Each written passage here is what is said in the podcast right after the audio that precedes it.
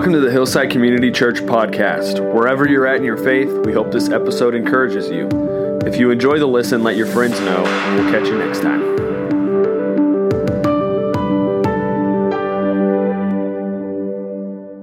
Well, good morning. It is great to see you. Um, very, very, very happy to be here this morning. Um, it's incredible that it's been almost four weeks uh, since I've been in this building. Went to India uh, and then had a catastrophe and surviving that. So, are you ready to get back into Hebrews? All right, that's great. So, we continue in our series, Life in the Big City. Uh, and in case you're just joining us, we're looking at the end of Hebrews which has this incredible imagery of a city. And let me remind you of what it says about us. At the end of chapter 12, he says, You have come to Mount Zion, the city of the living God. So, in a sense, we've already arrived at that city. Uh, but then he says in chapter 13, this is where the connection comes we have no lasting city here. Uh, we seek the city that is to come. And so there's this sort of paradoxical. We have, in one sense, we've arrived, and in the other sense, we are seeking this city.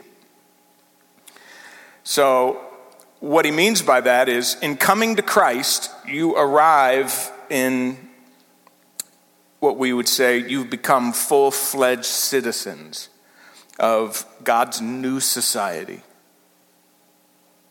And so we live here as if we're a foreigner and stranger in this place. So we live by faith until we actually arrive there. So, in one sense, we're already there. In other words, all the benefits of citizenship are ours. We are to live as, as citizens of that city. But we're not there yet. So we live in this earthly city, and we live with radically different values than this city. Uh, we are countercultural. Because at the center of the city, of this imagery, Hebrews has told us, there's God who is this consuming fire. He is this blazing furnace of holiness a presence we could not possibly survive without grace. We could never come into his presence and survive it, experience it, be in it without his grace. So that fire of holiness either disintegrates you or it purifies you. That's what we've learned. And as a result, chapter 12 and verse 28 is all by way of summary here. This is how we are to live as citizens. Tells you what it, what it means to, have, to life in the big city. The big city being the eternal one. Since we are receiving this unshakable kingdom, he says at the end of 12, we, we live in gratitude. And we offer ourselves in a way that is pleasing to God. So pleasing God. So you say, what do you mean by life in the big city? You experience God as this, uh, as holy, and you seek to please Him. That's what it is. Life in the big city is about being grateful for the fact that you can survive and experience God's presence without being disintegrated and then you seek to please Him with your life. That's life in the big city here. And you can't do this alone. Okay, the imagery of city suggests community. Can't be a city alone. And so we have kind of created this little image here to help us connect chapter 12 and chapter 13. The end of 12, we learn God is a consuming fire, and then here we learn that He is uh, that that He has brought us into community. That's the first thing in chapter 13. That we have been brought into a community. So, what we learned is a couple of little things. You can't please God unless you're in whatever it means to please this holy God. Can't do it unless you're in community.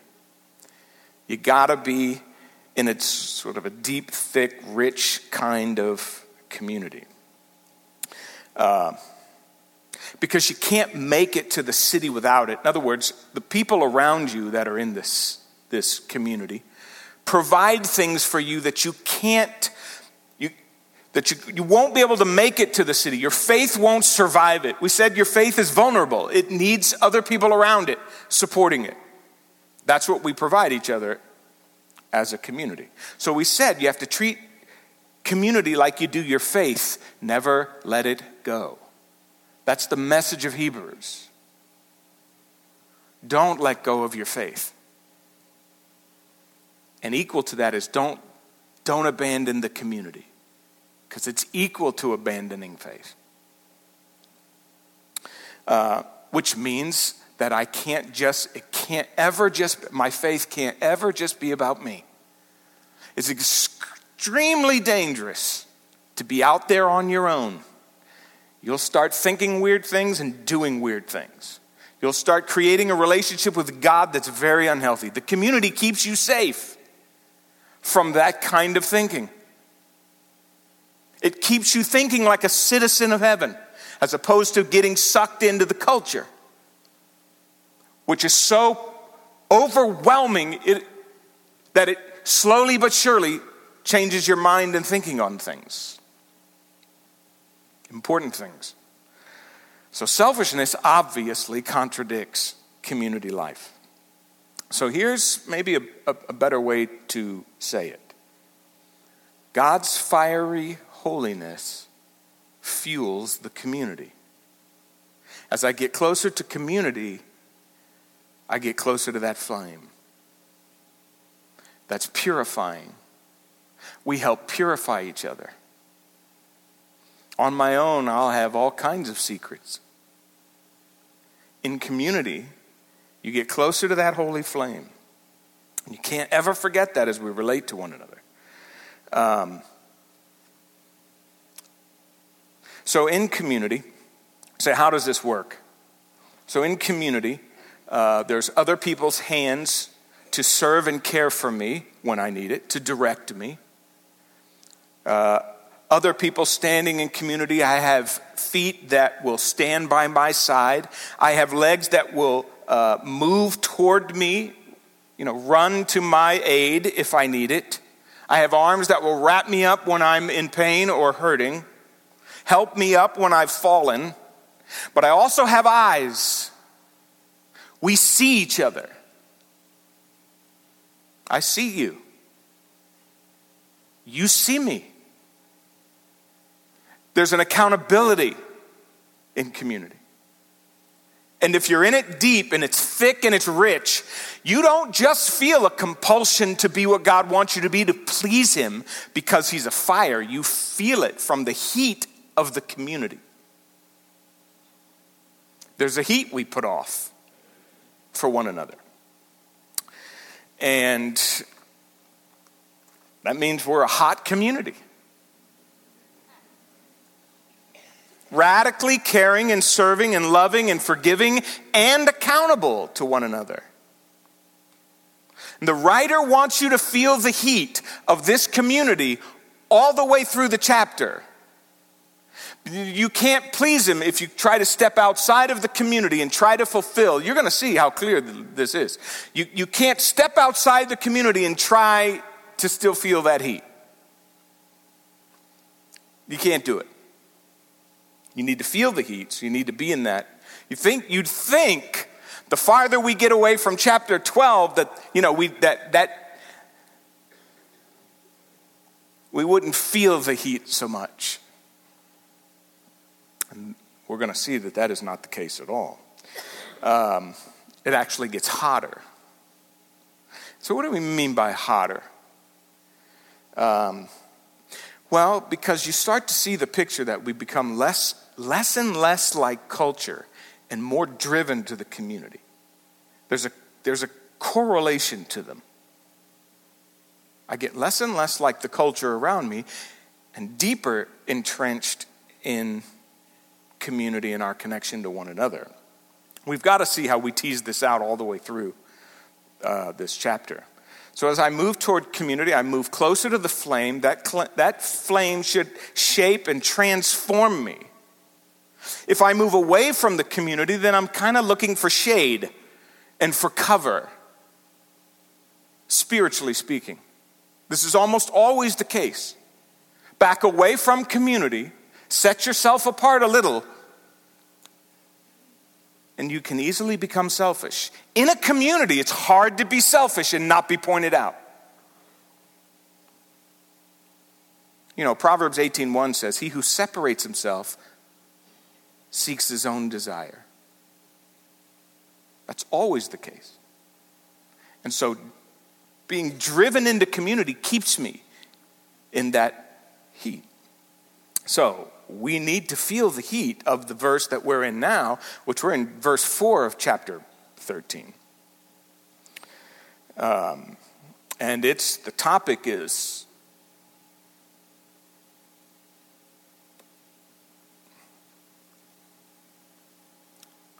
marriage. So remember what he said first. Let's go back and look at what he said first. This is what verses 1 through 3 are, and they really talk about communion. I want you to see them because they're important to what we're going to say. He says, Brotherly love must continue. There's our community statement that over, sort of, is an umbrella over the entire chapter. Do not neglect hospitality. Uh, in other words, entertain strangers.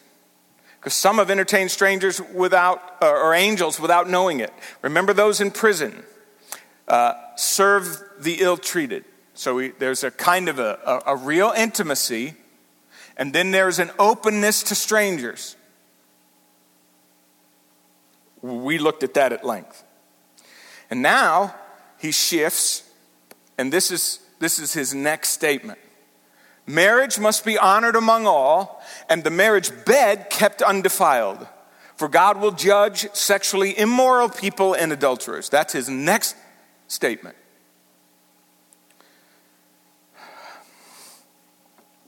There is no clearer, more concise statement on the subject of sexual purity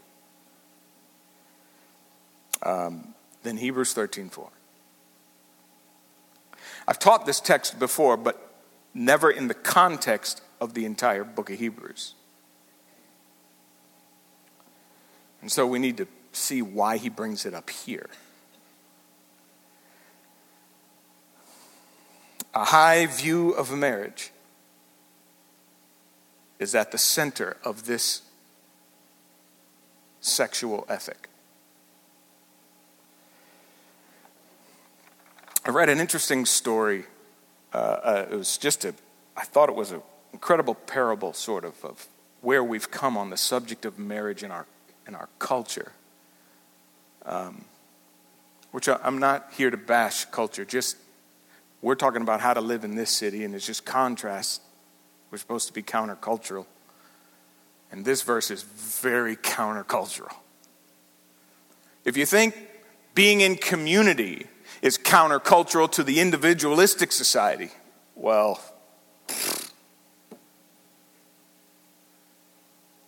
verse 4 is overwhelming. We have, we have so run toward selfishness that we've completely devalued marriage. So I'm reading this book um, by Mark Buchanan this summer, and um, he tells the story of his grandma, his, his wife's grandmother. Her name was Alice. She lived in British Columbia. This, this story hit me. I haven't been able to get it out of my head. I thought it was very, very interesting. So she lives in British Columbia, which I, I looked up in a little city called uh, Enderby. And anybody know what I'm talking about with it, this area? Okay, pretty. It's beautiful. I've I've looked it up as a result of looking at this story. Um, um, beautiful place. Hemmed in on one side by the Pacific Ocean, granite glaciers of the Rocky Mountains. Uh, there's lakes. It's river. It's just beautiful. Um, it turns out that uh, the wilderness of this area was where gold prospectors went. And so he, def- he describes these men who devote, these people who devoted their lives to finding gold there, uh, lived by the skin of their teeth to find it. Uh, and his, and his wife's mother lived right here. In her middle years, in late 20th century, uh, she saw all these people literally giving up everything in their lives to come to find this gold. And she always had this sort of negative taste in her mouth as she got older. She always talked about it, living in the area. She always talked about, and she, she put it like this she thought it was sheer nonsense what these families went through to find gold. And she said she'd grown up, she had grown up, uh, he said, uh, these grown men squandering everything their homes, their farms, their families, their reputations, and flinging themselves headlong into reckless escapades, spending their years burrowing beneath true roots, gr- uh, tree roots, grubbing through silt beds. One day, this is the story. One day, she's got this garden in her backyard, and there's this massive boulder that sort of sits around it. She wasn't, it's always been too big to move. And so one day, she decided that rather than consider, continue to see it as an eyesore, that she would polish it. So she got some sandpaper out, and she went out there and she began to sand it. It had gotten, of course, mineral deposits all over it and everything. She decided, well, I might as well make it beautiful. So she's sanding it.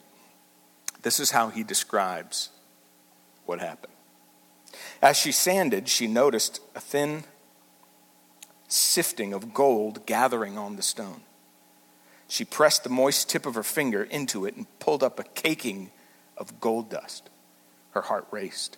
She sanded faster, leaning her whole body into it. More gold appeared. Now she was scrubbing that rock as if it were a blood stain. With strong, sweeping strokes, bone and sinew bent to the, bent to the work, and gold accumulated rapidly. And she caught the virus in one swoop. She understood with perfect instinct what all this time she had dismissed as sheer nonsense. But now she had a too gold fever, and she was going to be rich. She stopped a moment to wipe her brow, to rest a spell, and that's when she noticed that something was wrong with her wedding ring. The top side was normal, but the underside, part that nestled in the crease where her finger joined her palm, wasn't. The band there was thin as a cheese slicer wire and thin as a filament. She had sanded her wedding ring clean off. All the gold was merely filings. It was the remnants of her heirloom, it was her treasure reduced to dust. The way he tells the story in here is amazing. But he says, I've squandered treasure in pursuit of dust before. In pursuit of dust, our culture, I think, has done the same thing and devalued something that is not only valuable, but hallowed. Hallowed. Marriage itself. Now, our writer, which we have to look at, is a master, we said, of the Greek language. The way he, you could tell, it's easy to see. But um, I want to show you what he does with this verse because, you know, in these verses here, uh, we got, we've got the imperative verb. Okay, you can see it in here. Let brother, brotherly love must continue. Uh, do not neglect is another imperative verb. Um, remember. You've got them. And then you get to this verse here, okay, which the subject seems to change wildly, but I'm going to show you it's not that wild. But I want you to see, just from the text standpoint, how the author focuses in on this subject. And he does it by, rather than using verbs, because there's literally, there's no verbs except for the, uh, you get God's going to judge. But in terms of the marriage piece, there's no piece. He uses something called the definite noun and predicate adjective construction. And I just want to show you what it looks like. Uh, definitely in English. I was tempted, uh, but I'm not going to do it. So you got a predicate adjective this is, this is literally how the Greek actually reads, because there's, there's no other words in it. Honor marriage. This is how the verse reads Honor marriage, the bed undefiled. That's the first statement. And so he uses a predicate adjective and a noun, and then a noun and a predicate adjective, and he puts the two nouns together here on purpose. Now, in using this construction, what he does is he takes this subject and he makes it as dense as he possibly can. In other words, he's going to pack it like you would a snowball and make it as hard and powerful as a point as he can make it. Is what he's doing. And everything about sexual purity is going to be packed right into this that you need to know. You don't need to know anything else about sexual purity except what he's packing into this statement. Now, the effect of doing it like this, this first statement, you could see you'd be far more memorable. You could memorize that a whole lot easier. Honor marriage, the bed undefiled. And by bed, the marriage bed.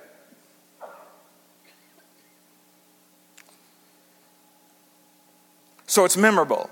But it's also a much tighter thought because you can see where you either uh, you either honor this thing, do it right from the first right, or, or you wreck it.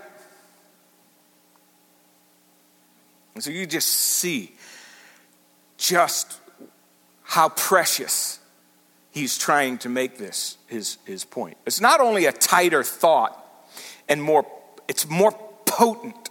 I love what one commentator said about this. He said, by using this construction, it allows him to speak with striking force.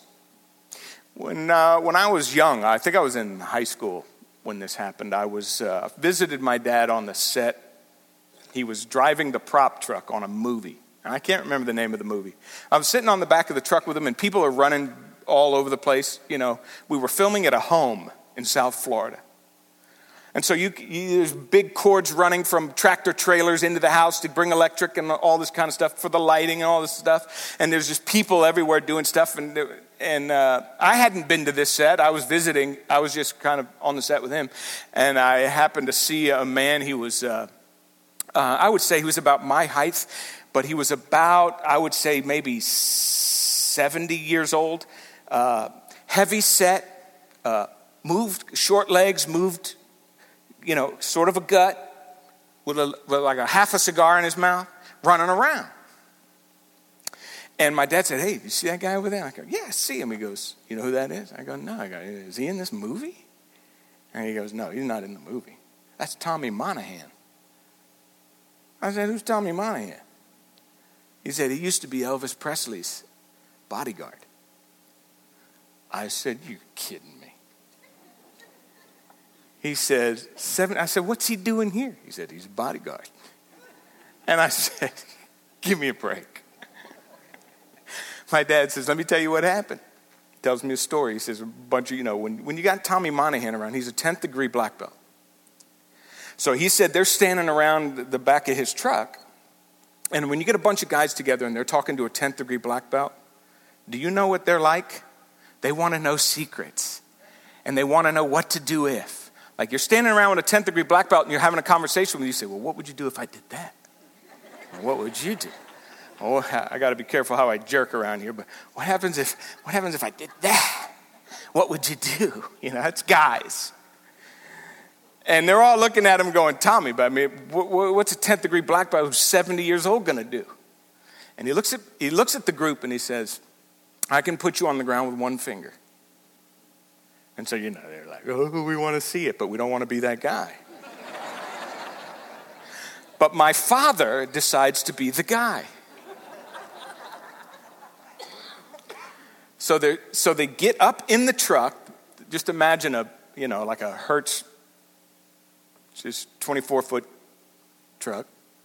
And inside the truck, there's, you know, you got all that footage in there, standing at the front of the truck. And he says, I'll put my finger one inch from your midsection, and I'm just going to do that.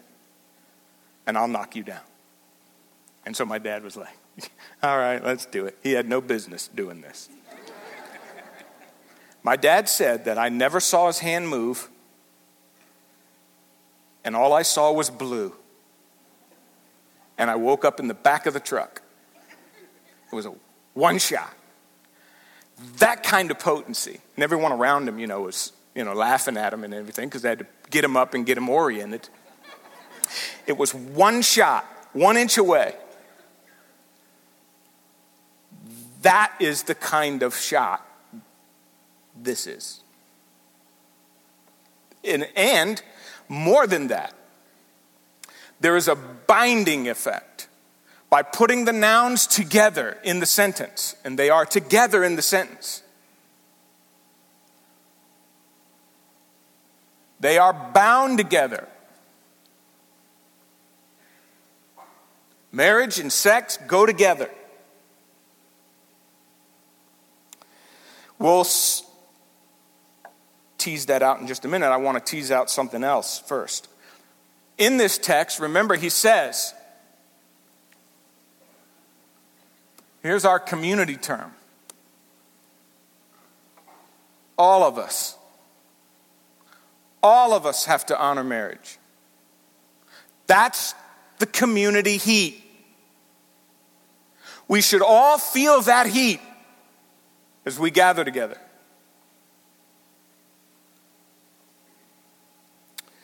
There is this public community piece to it, so watch this, because this I think this is Powerful. It was very powerful to me, this among all. This community public piece. So that none of us none of us can imagine that we can be something other than what this text is saying without the community saying something about it.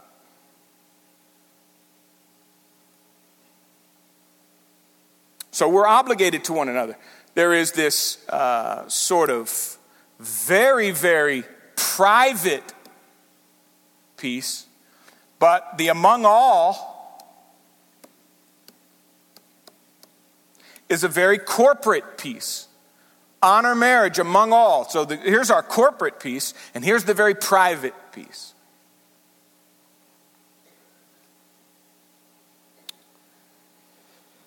So in community, I should feel the heat of moral purity. That that how I treat this, the community has something to say about it. While they don't ever go into that room, they're never behind the closed doors with me. This is very private. I have an obligation outside here to this community. Um,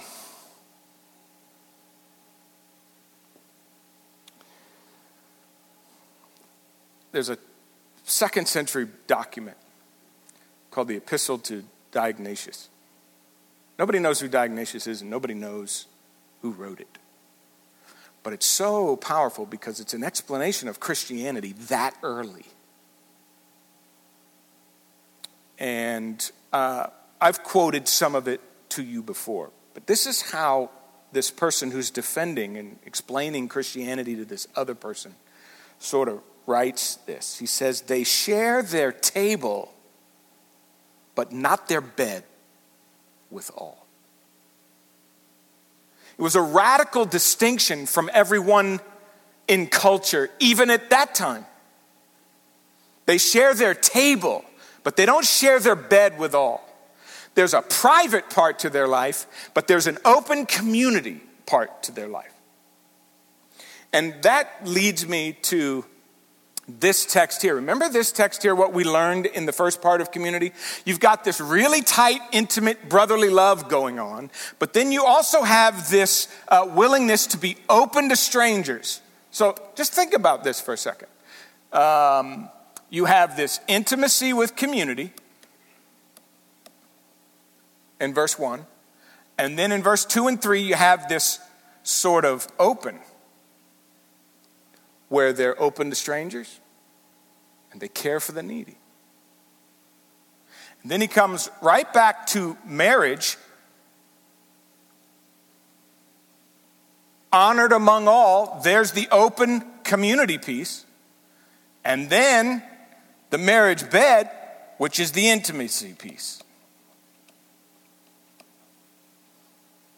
He said, what's going on here? Here's the thing about what it means to come to Christ. What does it mean to come to Christ? What is that fire actually doing? It's transforming me. It's changing the way I see everything. Not just the open community, but it teaches me how to be intimate and when, and how to be open and when. When am I to be private? And when am I to be open?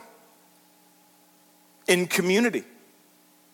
And your hearts, when the gospel comes into your life, it expands your heart and it purifies it at the same time. You know when to be open and you know when to shut down. Isn't that a powerful thing? You know what would happen in our in our community and churches if we could do both of these the way God intended them to be? It takes a real selfless person to keep sex in that bedroom with you and your spouse only.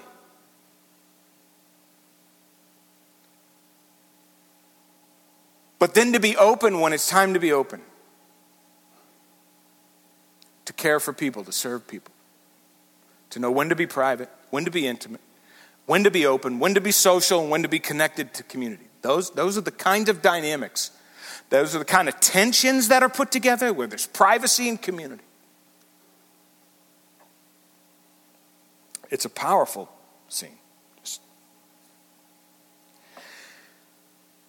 Some years ago, I was up here preaching, and there was a f- couple going through divorce. They were in the processes, they were still in the same home together, but they were going through divorce. We were trying to help them through this process. It was very difficult and painful, they would show up and sit opposite. And I'm seeing the two of them sitting in separate places. And then one Sunday, while he's still living at home and the divorce isn't final, he shows up with another woman, sits four rows behind his wife. And I'm up here preaching. It was the hardest preaching day I've ever had in my whole life, trying to imagine that somehow he would feel comfortable in this community doing that.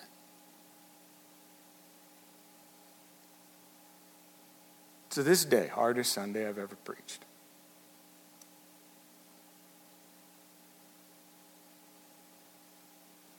Of course, that led to more stuff after. All I'm saying is, that's a real misunderstanding of a lot of things. That's a heart that's a little bit out of whack when it comes to how do I fit into a community? When am I supposed to be open? And when am I supposed to be private? What does my life look like? From a purity standpoint.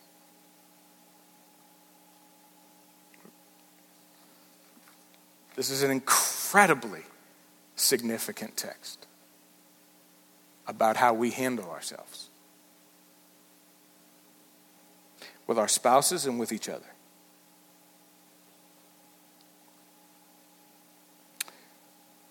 So, let's just look at this piece right here for just a second honor marriage. Um, the word honor in this context in the book of Hebrews, Hebrews is as sacred a text as you can imagine. It's talking about Christ and the sanctuary and the tabernacle and sinlessness and and what holiness is and purity. And I mean, it's like you can feel it when you're reading. Read chapter 7 through 10, and you, you'll just be amazed. Um, so it's, it's something that's precious and pure and valuable and beautiful. And it's marriage, and I'm not going to go into all of this, but I do want to say at least this that it's defined by Genesis 1 and 2. That's how all of the New Testament treats sexual issues. All go back to Genesis 1 and 2. So you define marriage based on that. And in a series called Design, some few years back, I spent lots of talks dealing with this. I won't, it was four and a half month series on this topic of marriage and all that kind of stuff and gender. And uh, we sort of created the building blocks of humanity, and it looked like this in the series. If you go to Genesis 1 and 2, you'll see in this series that we, we talked about who God was, why He made male and female, and then how He brought them together in marriage, and then how sex unified them in a, in a, in a certain way. Now, I'm not going to go through all that because it would, if I got into that, I, we would spend five weeks on that. It's out there for you. But what we said was you can't, you can't mess with any of these without violating the rest of them. You, you will undermine and violate any one of these if you mess with it. If you, if you, if you change gender, um, you'll mess with the whole picture. So we're talking about God creating marriage. We're talking about a male and a female together forever. That's what we're talking about. That's out of Genesis 1 and 2. We have no other way to define marriage in our Bibles. So that's what he's talking about. God was in, God created in his image. God was is diverse and unified. Just read Genesis. You'll see the contrast, light and darkness, land and water. There's complementary pieces all the way through. And at the pinnacle of creation, he creates male and female, complementary. He actually pulls the woman from the man. And then in sex, they come back together again. It's a complementary unity. You can't mess with it. It's the picture and the bonding effect that not only unites the sexes, creates life, but also protects the family and society. And to mess with any of the pieces is to violate the design and the designer, and there's just no way around it. And physical intimacy is the last part of the process. You can't change them outside of their roles either. You got to keep them together. Um, this is consistently true throughout all the scriptures. They always put sex in that spot, everywhere in the New Testament. So you can read 1 Corinthians 7 about marital sex. You can read Matthew 19 about how do you know you've committed adult, how do you know you've even committed sexual sin? Define, you, you look at the marriage. The marriage defines it. Proverbs 5 drink water from your own cistern. Uh, your, your own spouse, Song of Solomon. Don't awaken or arouse love until the time is right, the Song of Solomon says. And then you got Luke 20. This is probably the pinnacle piece that puts sex right here, nestled inside the sacred marriage. When they asked Jesus, do you remember? Hey, uh, we got a woman over here who, uh, let's say she's been married seven times and they all died and went to heaven. When she gets to heaven, who's, which one's going to be her husband? Remember that little trick question? I don't think it's that absurd. My Nana was married seven times. That's right, and they all died, and we don't ask questions. And at the end of her life, when she was single, I led her to Christ. When she had no more of those guys in her life. And I, this wouldn't be a dilemma for her because I know some of them, none of them got there. She's going to get there all by herself. It's not going to be a dilemma.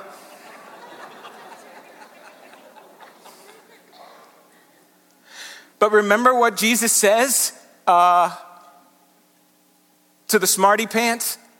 There's no marriage there. That's when he makes the comment, you'll be like angels, sexless.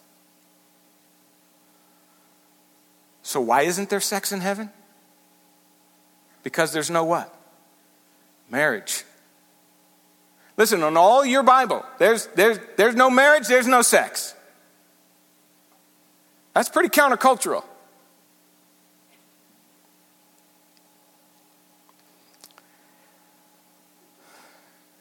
So I read this inc- let me, let me, I'll, I'll get, I'm almost, I'm just about done here, but let me say a couple more things because the second part of this verse we're going to wait till next week. I, I know you're waiting for the. What's he going to say about the bed? Hey, hold on, hold on to your horses. Uh, but I read this book, and I'll, I'll, I'll, wrap this up in just a couple minutes. Um, so I read this book by uh, Roger Scruton. I'd never heard of him before. He's a, a modern day philosopher. Uh, hardest book I've ever read in my life, almost 400 pages of very, it's called Sexual Desire, a Philosophical Investigation. I will tell you that 85% of that book just went right over my head. But I read every painstaking line. It was incredibly hard. I mean, insane. So here's what he did he takes on the idea that sex, he takes on the idea that sex is a sort of a natural act or desire, sort of, you know, that it's animalistic, that it has no built in limits. Uh, so he argues philosophically that sexual morality cannot be separated from the sexual act without destroying the, the, the distinct character of sex in us as humans as persons and not animals. It's profound.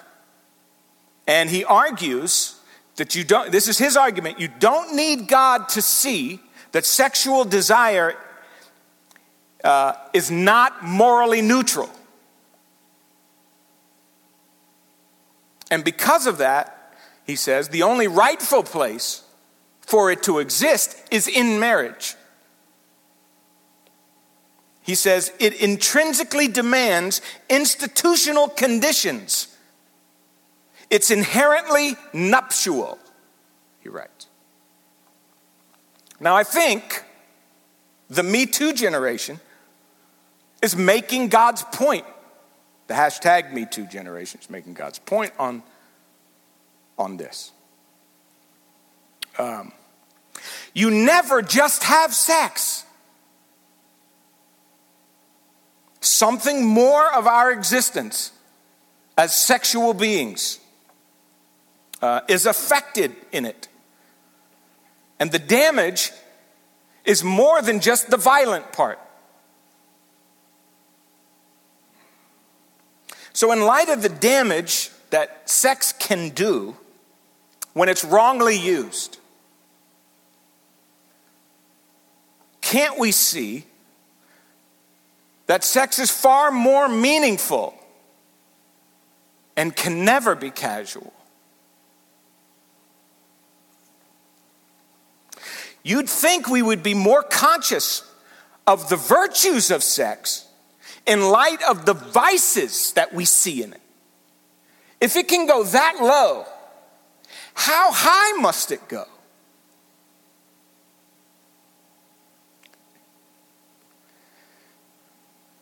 The hashtag Me Too community, this whole, should tell us something about sex, not just men. It should tell us something about sex, not just men. It should tell us something about ourselves.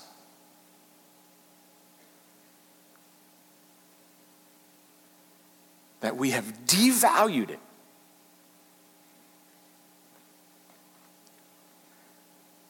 because we're persons. And as persons, we can't ever just have casual sex. That's why you literally affect the sexual existence of a person when you treat them that way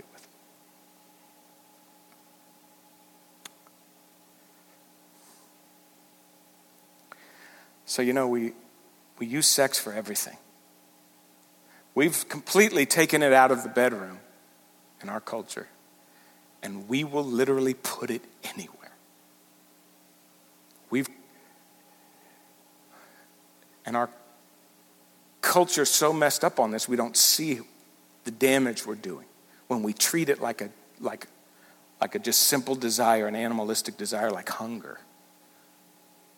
We compare sex to eating everywhere. I remember one of the first commercials I ever saw was a, it was a Subway commercial.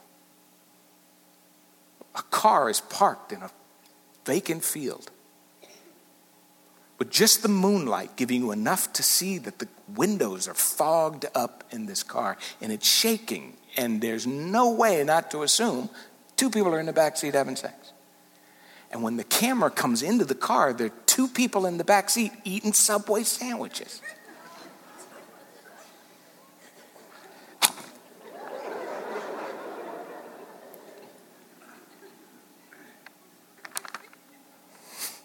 I want you to hear something. So I thought it was profound. In this book, on about page 82, when my brain was beginning to melt, this is what he writes about trying to compare the desire for sex to the desire for as hunger and hunger. Because the relationship between desire and hunger, it might be argued that sexual desire gains its don't mind some of his words. You'll get the end, okay? This, uh, he says, it might be argued that sexual desire gains its individualizing intentionality from the fact that it, that it has a personal object, different than a sandwich, obviously. It's simply a feature of persons that they demand a certain kind of treatment. You can't Uh, what distinguishes desire from hunger, in other words, the respect, it's simply a feature of persons that they demand a certain kind of treatment, the respect which forbids us to look on them as, as replaceable by another. What distinguishes desire from hunger is therefore not the structure of the impulse itself, but an independent feature of these entities to which it is directed. Suppose that people were the only edible things. This is the parable that I thought was interesting. You got to pay attention now. Forget everything else I just said because it won't matter. You're like, well, I don't know what he just said. Me neither. No idea. But this I got, and that's why I kept reading the book because every, you know, 50 pages, I go, oh, I got something. He literally says, so suppose that people were the only edible things, and suppose that they felt no pain upon being eaten and we were reconstituted at once. If you bit my hand off, pretty soon my hand would be right back. I'm like, okay, he's got me now. He says, How many formalities and apologies would now be required in the satisfaction of hunger? You're just walking around eating people's hands. Yeah, I see something really good there. And you just grab a person and start eating them. How many apologies would, would there be in society? People would learn to ha- people would have to conceal their appetite and learn not to presume upon the consent of those whom they surveyed with famished glances. It would become a terrible crime to partake of a meal without the meal's consent. Perhaps in the end, he says, marriage might be considered as the only decent solution to another otherwise intolerable moral predicament. If we were food, he'd say, you'd still need marriage because you can't go around eating people. Oh man, it was so powerful. I, I, I clearly, you didn't care about that at all. I thought it was amazing. I thought it was amazing. Okay, now, listen. Now, um, let's see. Where are we? I'm going to tell you, we're going to stop right there. I'm 10 minutes over. So here's the deal um, let that sink in. Not that last thing. That'll never sink in. Um, and next week, uh, we'll look at the marriage bed. Father, we thank you for your word, how powerful it is, what it says to us. And many of us, even now, even though some of the more uh, even more potent realities of this verse we haven't even heard yet, we can, we're already convicted. Are we honoring marriage as a body? Do people feel the heat of honoring that? Do we feel that when we're together? I pray for that for this community. In Jesus' name, amen.